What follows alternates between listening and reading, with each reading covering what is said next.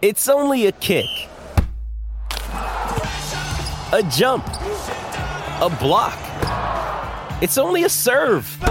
It's only a tackle, a run. It's only for the fans. After all, it's only pressure. You got this. Adidas.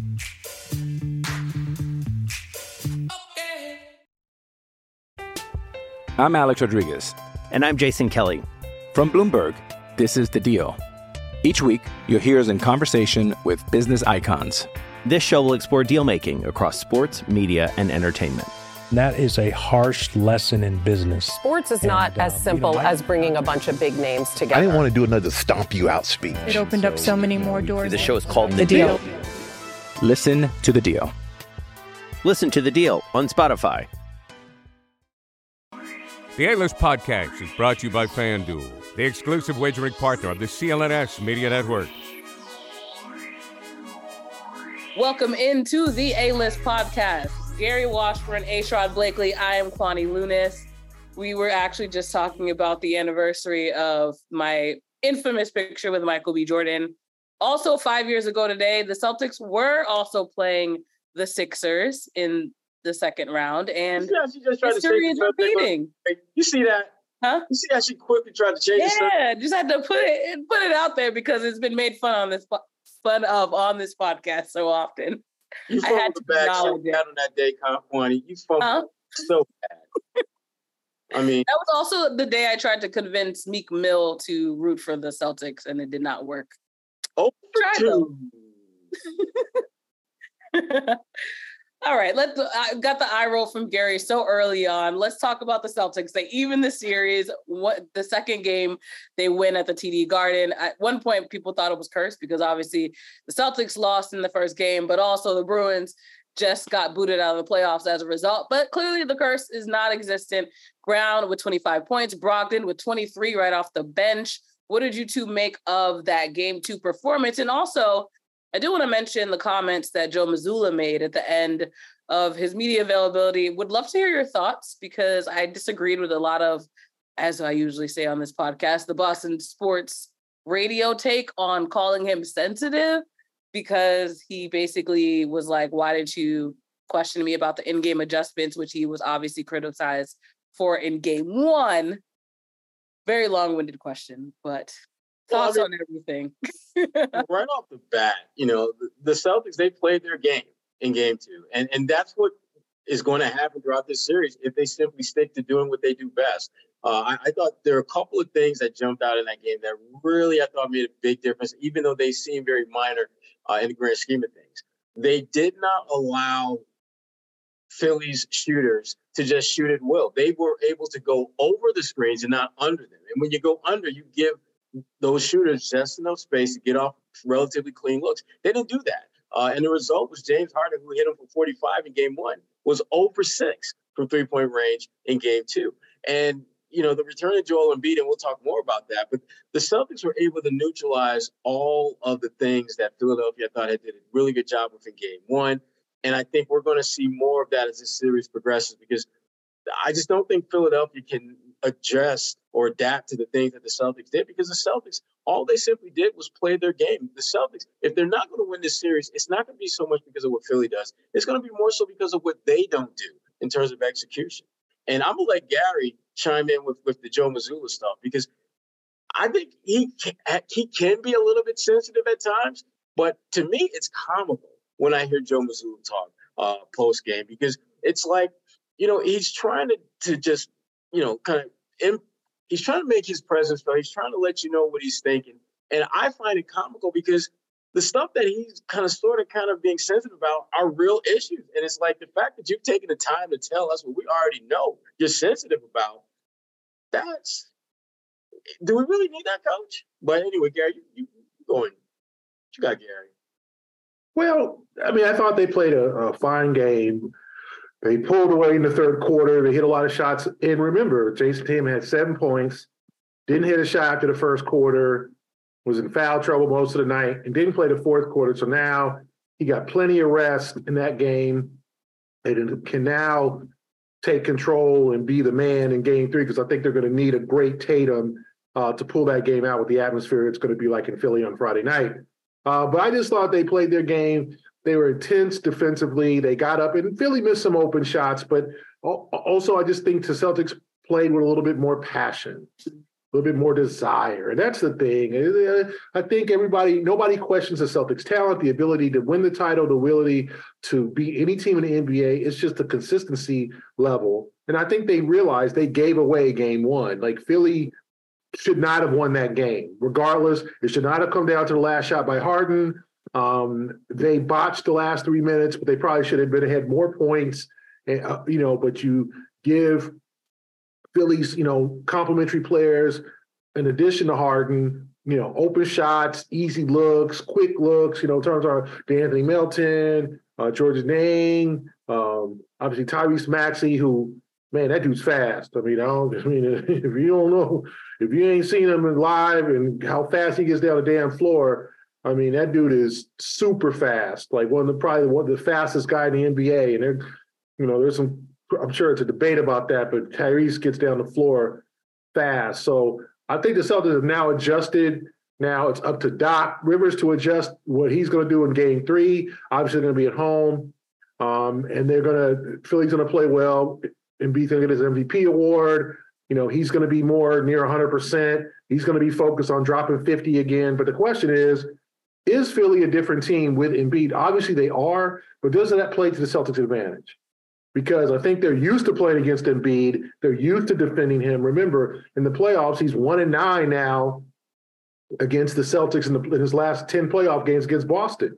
So they know how to play him in the playoffs. They didn't know what the, what the hell to expect in game one. And I think that kind of hurt them, you know. But Embiid, you know, he played, it wasn't like he played 12 minutes. He played 26 minutes, and he would have played probably more minutes if the game had been more competitive in the fourth quarter, and so did Harden. So, you know, I think they got what they need to see uh, from in terms of like, okay, we know what to do with Embiid. Now it's up to them to maintain that level of expect, uh, you know, intensity, play defense, and try to take home court advantage back if you you want to get one of these games, obviously, Philadelphia, you do not want to go back home 3 1, down 3 1, and you want to see if you can take control of the series, go up 2 1. So, big game tomorrow for both teams, I think, um, but especially for the Celtics.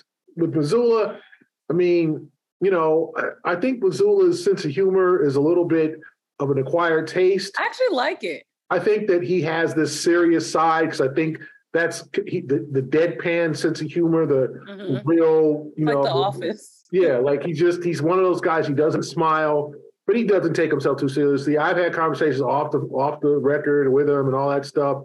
Mm-hmm. Joe knows who he is. He doesn't try to, you know. I, I think, but does he snap at us? Yes. Is he?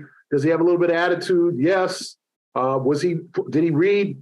You know, I'm not going to pat my, toot my own horn, but I'm sure I'm not. The, Oh no, I'm, sure I'm not the only one that wrote that he got out coached in game one. That was on yeah. defense, not adjusting.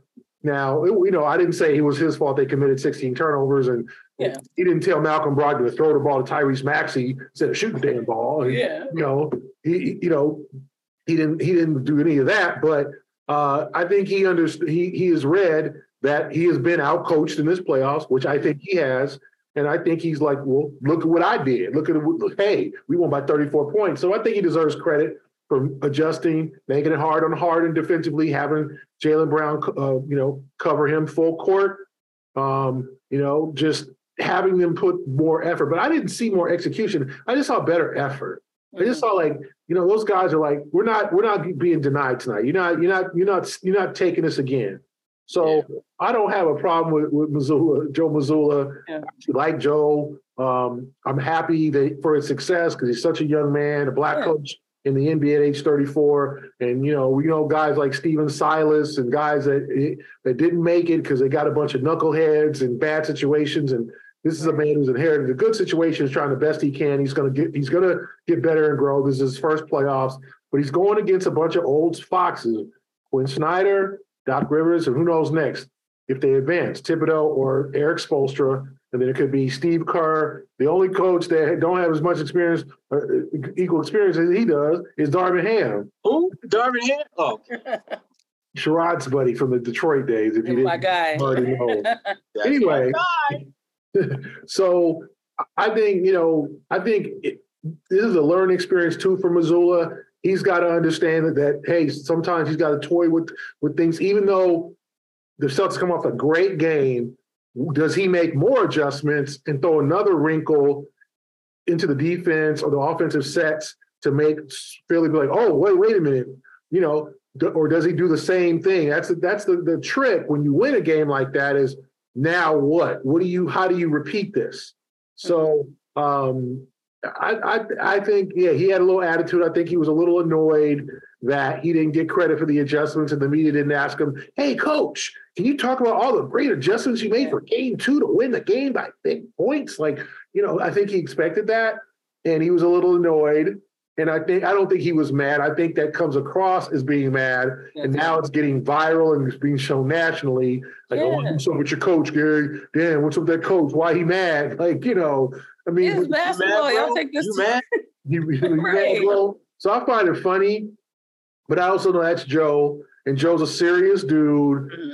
You don't see him smile much. You don't see him, you know, he'll joke with us here and there, Mhm. but that's just him. I'm used to it. You know, anything that goes on between me and him, I can take it. Yeah. I've, I've covered the sports for a long time. And I think he knows that those people who can take it, and those people who are probably Mhm. un, inexperienced, and I don't think They ain't built for this, Gary. I'll Yeah, say you don't I don't think he. I don't think he. I don't think he jumps on some of the reporters who might not be as experienced and that type of thing. Mhm. Uh, and I understand. I'm, I'm glad he doesn't. So I'm, I wish he did, but that's just me. I'm, I, I can be petty like that. Here's one thing about Joe, though, Oh, and, and- and we can move on after this. I, the thing that Joe did, I thought in game two, that was so obvious was that from a coaching standpoint, he put in greater effort with his players. The way that he was subbing guys in and out, in and out, it wasn't just because Tatum was in foul trouble. It was because there was a conscious effort for him to look for very specific matchups, and he did not hesitate to try and get the guys on the floor who could make that happen and can execute what he was looking for. I thought that to me was one of the better games that he has shown grow from one game to the next, and not just figuring out a specific thing that works, but just having a different approach, like the sense of urgency that we always talk about that these guys don't have when they're playing teams that are undermanned. I sometimes think that's a reflection of the coach. I don't think he, like, for example, the game plan in game two, if he would have had that same type of urgency, I think, in terms of, of his decision making and being very precise and being very direct and being, you know, just not wasting any time or hesitating. I think you would have seen a different level of effort from the guys. And so Joe, I, I think he needs to have a just, you know, have a, you know, kind of come to Joe moment and realize that as much as those players are responsible for for turnovers and things like that, they in many respects are a reflection of him from an attitude standpoint. He needs to play, he needs to coach with a little bit more edge. I love what he did in game two. Um, and I and he to me, I think he needs to keep coaching like that because that is the best way to get the best out of his players. And, I, and again, I don't think Philadelphia can make enough adjustments if Joe's approach to game three is similar to the way he approached game two. Because the players have shown the ability to respond when he coaches with a little bit more of an edge uh, and, and doesn't coach as if he's up 2 1 or 3 1. So, Joe, he's part, I mean, he's part of the process of them getting past the Sixers team and, and building off of what they did in game two. Okay, I like those takes. With that being said, we talked a little bit about him. Let's go into a little more depth. The newly crowned league MVP, Joel Embiid, he returned after missing the last two playoff games for Philly, had 15 points in those 27 minutes. What do you think the impact, though, of his knee injury is going to be on this series moving forward? Because it still seems as though he's a day by day situation. yeah, I don't know if suddenly he is going to bounce back in game three and be this vintage Embiid where he's going to drop 40 and 20. Like I watched him work out before the game, his the workout where he was cleared to play, and he was getting tired. Like he was, and it, wasn't like it wasn't like Joel was doing suicides and running up and down the floor full speed. He was simply doing his mid, you know, medium like mid range work, shooting free throws, um, things that were just common on court work. And he was like, he was winded.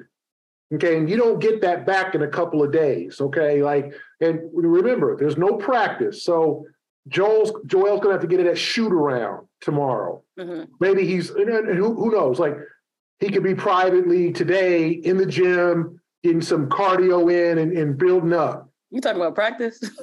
we ain't talking about we talking about practice. We ain't talking about no games, Quan. It was a perfect setup. We're talking uh, about Philly. we ain't talking about no game. We ain't talking about no game. Not, not a game. Anyway, before I was rudely interrupted, by Michaela by, by Michaela B. Jordan. No, uh, the um, only AI I acknowledge. Yeah, yeah exactly. Not our. so I think that his presence is going to be a factor, obviously a huge factor, but I'm not sure if it's going to take him one or two or three games to get really going. So if I'm the Celtics, I take advantage of this time. And I think they were comfortable. I just saw them in game two comfortable with him on the floor. Like it wasn't like, oh man, now now they attacked the rim and he let them know, like, oh, I don't do all that. Don't do don't don't uh, he he was Mutombo Jr. last night. I mean, five block shots. Like he he put it down, but they attacked the rim. They were aggressive. I don't think they fear him as as much as they probably thought they would not fear him, but just kind of be like daunted by him. So I think they have to be comfortable with him in terms of okay, he's going to be there, and they have to make it work. And I, but I do think he'll have an impact. He'll have a better game. You know, he only took nine shots. You know, Doc said that he was kind of distributing. They don't really want him to be a distributor. They want him to take the damn shot. So I'm sure he'll be mad aggressive. He'll try to get going. But remember, the last time he got going the Sixers, he scored 52 points. He scored half their points, but they won by two points, right? And the Celtics had their chances to win that game. So the more shots he takes, the less, the fewer threes Harden takes and Maxey takes. So that does affect their offense. You know, they're they're they're a good club, but remember, it ain't like Joel's going to hit five threes. He might hit one or two, Everything with him is free throws and jumpers. If you don't foul him too much, then I think the Celtics will be fine. Let him if he if, and, and don't single him like they did in the last game in Philadelphia, where he just has it's like pop a shot because he'll he's such a good mid range shooter. Make it difficult on him. Make him shoot tough shots. Don't foul him as much. And I think the Celtics got a good chance. Listen, Gary, you pointed out earlier the, the record with in the playoffs with Joel is one and nine. Uh, that by any metric is atrocious. And I, I, think the elephant in the room when you talk about Boston and Philadelphia that nobody wants to acknowledge is the Sixers match up better with Boston when he's not out there. Hmm. The Sixers are a much more explosive team. One, because I think the Celtics, I think just by nature, let's take their foot off the gas a little bit. Two, Philadelphia becomes a much more fast, a faster team. can get out in transition. And number three, they understand that they have to be more in sync with one another when he's not around. And when those things come into play, they give the Celtics a much tough, they become a much tougher foe for Boston to get past. But as long as he's out there, that offense is going to slow down at a glacial pace. And for a team like Boston that has such defensive uh, versatility, that's perfect for them because they can double, they can tilt, they can blitz, they can do all those things and still rotate back and get in position where they can at least lightly contest shots if Joel is moving the ball.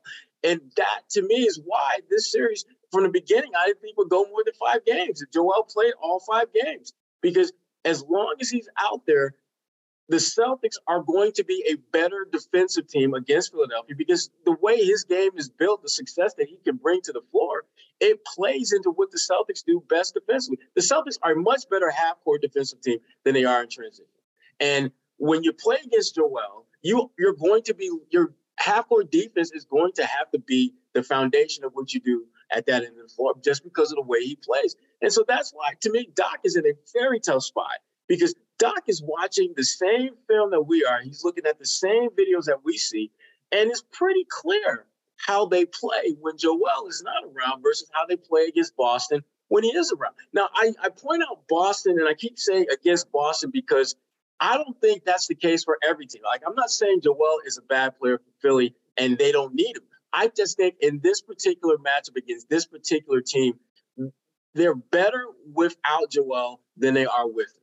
Uh, and it, you, you don't have to you know believe me, the numbers bear that out. Uh, one in nine, and the, and keep in mind that the core group that the Celtics have played with during that stretch is relatively the same core group that they're playing with now. So it's not like Boston all of a sudden added, you know, major significant pieces to address their well, and they're able to keep it going. They've pretty much been doing it with the same crew. So that to me is why I, I think this is is going to be very difficult for Doc Rivers to make the kind of adjustments to get this team going because the foundation of what they have done this season does not necessarily going to be the foundation for success against the Celtics. I'm Alex Rodriguez. And I'm Jason Kelly. From Bloomberg, this is The Deal. Each week, you'll hear us in conversation with business icons. This show will explore deal making across sports, media, and entertainment. That is a harsh lesson in business. Sports is not And, as um, simple you know, as bringing a bunch of big names together. I didn't want to do another stomp you out speech. It opened up so many more doors. The show is called The Deal. Listen to The Deal. Listen to the deal on Spotify. person you don't want to bet on right now probably is Jayson Tatum. Seven points in that last game, his lowest scoring playoff game since 2021. How concerned were the two of you by that performance? I'm good. I'm and, and here's why. Jayson is one of those guys that if he has a really, really bad game, there's a high probability he's going to bounce back with a strong one. And, and, and just to you know, kind of back up Gary's point earlier, uh, they're going to need him to be really top five Tatum uh, to close this thing out in five or six games. Uh, I think they can. clo- He doesn't. I don't think they need him to necessarily be great to win this series, but they need him to be great to finish it off in a timely fashion because you don't want this team to hang around longer than, than needed. Uh, Tatum just didn't really get into any, any kind of rhythm in, in game two. And a lot of that, I think, had to do with foul trouble. But this is where the Celtics, I think, are a little bit different than Philly. Uh, Tatum can go have the worst game he's had in years, and they can blow you out. I don't think Joel Embiid can go out there and have a really bad game and Philadelphia beat you badly. James Harden can obviously make some shots, but the Celtics have the defensive versatility to adapt to what Philly is doing if they get it going like that. Whereas Philly, if Tatum doesn't have it going, you got to worry about Malcolm Brogdon. You got to worry about Jaylen Brown. You got to worry about Derrick White giving you some business. You got to worry about you know rim runs with Rob. And and and now Grant Williams is back in the mix. And if you leave him in that corner, he's basically a taller version of PJ Tucker. Uh, a guy that if you get him the ball, he can knock that shot down. So there are much more issues that Philadelphia would run into if Tatum has a bad game. And if he's having a good game, that's a big problem because Tatum, as we know, when he gets it going, there's not a whole lot you can do. I mean, t- there's a reason why that dude is all NBA player. There's a reason why he finished fourth in the MVP voting. He is really good. And when he's showing that with some semblance of consistency, it's bad news. Lights out for you to the opponent.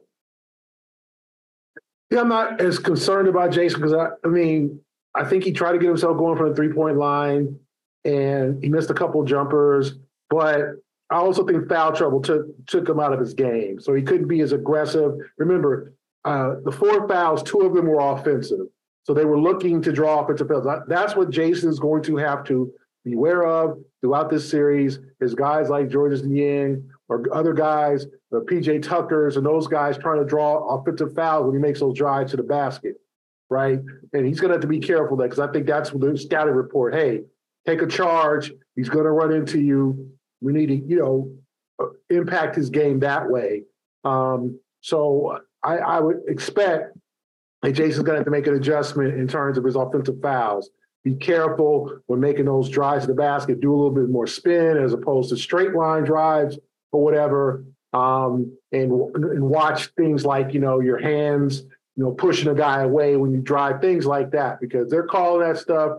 You know, he had the two offensive fouls, but he had like the ticky tack foul on hard, not ticky tack, where he hit hard in the face coming off a screen. And I think the first foul was like a loose ball foul where he was kind of just scrambling under the basket. So it, you know, it wasn't. Um, it was some some some cheapies that he got in terms of the calls, but they were legit. And Jayson needs to beware of that. So I expect him to get going. It's just it- Jaylen's been consistent. Malcolm's been good. And I thought a pleasant surprise was Derrick White. Kind of, you know, he had a bad game one. I think he was one for five. He just did not play well in game one. they needed Malcolm, oh, sorry, Derrick White to play well. Malcolm, Derrick White stepped up as well as Malcolm. You mentioned Grant, you know, so we'll, we'll see how we'll see how the adjustments they make. But for Tatum, I think he's going to have to not only be on it, you know, have uh, the desire, you know, the, the fortitude to score and to make up for game two, but also have his head on a swivel and understand that they're going to try to draw fouls on him. They're going to try to get him out of his game early. He's got to be aware of that. Yeah, they, they figured out real quick that we can't guard him. So the best next best thing we do is get him off the floor. So I get it. Another day is here, and you're ready for it. What to wear? Check. Breakfast, lunch, and dinner? Check. Planning for what's next and how to save for it? That's where Bank of America can help. For your financial to-dos, Bank of America has experts ready to help get you closer to your goals. Get started at one of our local financial centers or 24-7 in our mobile banking app. Find a location near you at bankofamerica.com slash talk to us. What would you like the power to do? Mobile banking requires downloading the app and is only available for select devices. Message and data rates may apply. Bank of America and a member FDIC. All right. Looking forward to the series moving to Philly. What do you two expect out of the Celtics? More the same. I, I, I, I just think that they're going to continue to build off of what we saw in game two. I think they're going to play with a little bit more uh, of an edge. Uh, Tatum's going to be better, which is going to be great in game three for them because that'll give them a chance to really kind of keep that crowd from not being a factor. Uh, and, and again, I, just don't think Joel is going to be able to ramp up his game to the level it needs to be at in order to be impactful. I, I think, you know, the fact that he really wasn't nearly as impactful as I thought he could have been in game two early on because he Doc was right. He was looking to get others involved. But for him, I think he, it's it's it's a tough situation. One, Al Horford does not make it easy for him to get himself involved. And two, you know, the Celtics already have a game plan to just mix up their coverages and try to keep him off balance. And so what ultimately happens with Embiid, but didn't happen that last time because I thought Celtics play single coverage. But when they're mixing up their defenses, it forces him to do more thinking. And if he's doing more thinking, that means he's not just reacting to what he's saying. And that's what you want. You want him to be a half second or a second slower in terms of making that move or the, or making that, that decision because that gives your defense time to position itself because you know exactly where you want to be and what you want to do with him. So I, I, look at the Celtics; they will get at least a split. I would not be shocked if they win both games in Philly. When you need mealtime inspiration, it's worth shopping Kroger, where you'll find over 30,000 mouthwatering choices that excite your inner foodie. And no matter what tasty choice you make, you'll enjoy our everyday low prices, plus extra ways to save, like digital coupons worth over $600 each week. You can also save up to $1 off per gallon at the pump with fuel points. More savings and more inspiring flavors make shopping Kroger worth it every time. Kroger, fresh for everyone. Fuel restrictions apply. With threats to our nation waiting around every corner, adaptability is more important than ever. When conditions change without notice, quick strategic thinking is crucial. And with obstacles consistently impending, determination is essential in overcoming them. It's this willingness, decisiveness, and resilience that sets Marines apart. With our fighting spirit, we don't just fight battles, we win them. Marines are the constant our nation counts on to fight the unknown. And through adaptable problem solving, we do just that. Learn more at marines.com. Yeah, I agree with Sherrod in terms of I think they'll get a split. The question is which game they will win. I think the game three is the most now. The support, the fan support, the, the atmosphere is going to be raucous for game three, but it's going to be it was going to be raucous anyway, right? It's Friday night, um, so I think that you know hitting them in the mouth and continuing the momentum from game two, their best chance is to get game three, and then try to get out with uh, winning both in Philly, but. I at least think they take home court advantage back and turn this into a three game series with two games in Boston. I that, that's what I think. I think that they know how to play against Philly. You know, and I don't want to say game one was like an uh, aberration or it was just like, you know, forget about that. I think they can take some things from game one and and pay attention to those things because I I, I definitely think that they have to be um, aware and cognizant of the other guys besides Embiid Harden trying to turn back the clock, and just guys, as, as we saw in the Atlanta series, playing better at home when they got the home cooking. Some of those, you know, the the, the Anthony Meltons and the Niangs and Paul Reeds, guys, you know, being in a comfortable atmosphere and playing uh, better ball at home. But if they can combat those two things, play their game, I think they have more talent. I think they have a better depth and a better bench. I, I think they should prevail. Well, we'll see what happens on Cinco de Mayo, game three in Philly. Obviously, we're looking forward to it. We'll be back next week with another episode of the A List podcast. Thanks again to our sponsors, FanDuel and Indeed. Make sure you use those promo codes and URLs. For A. Sherrod Blakely and Gary Washburn, I'm Kwani Lunis. This is the A List podcast. Be back next week.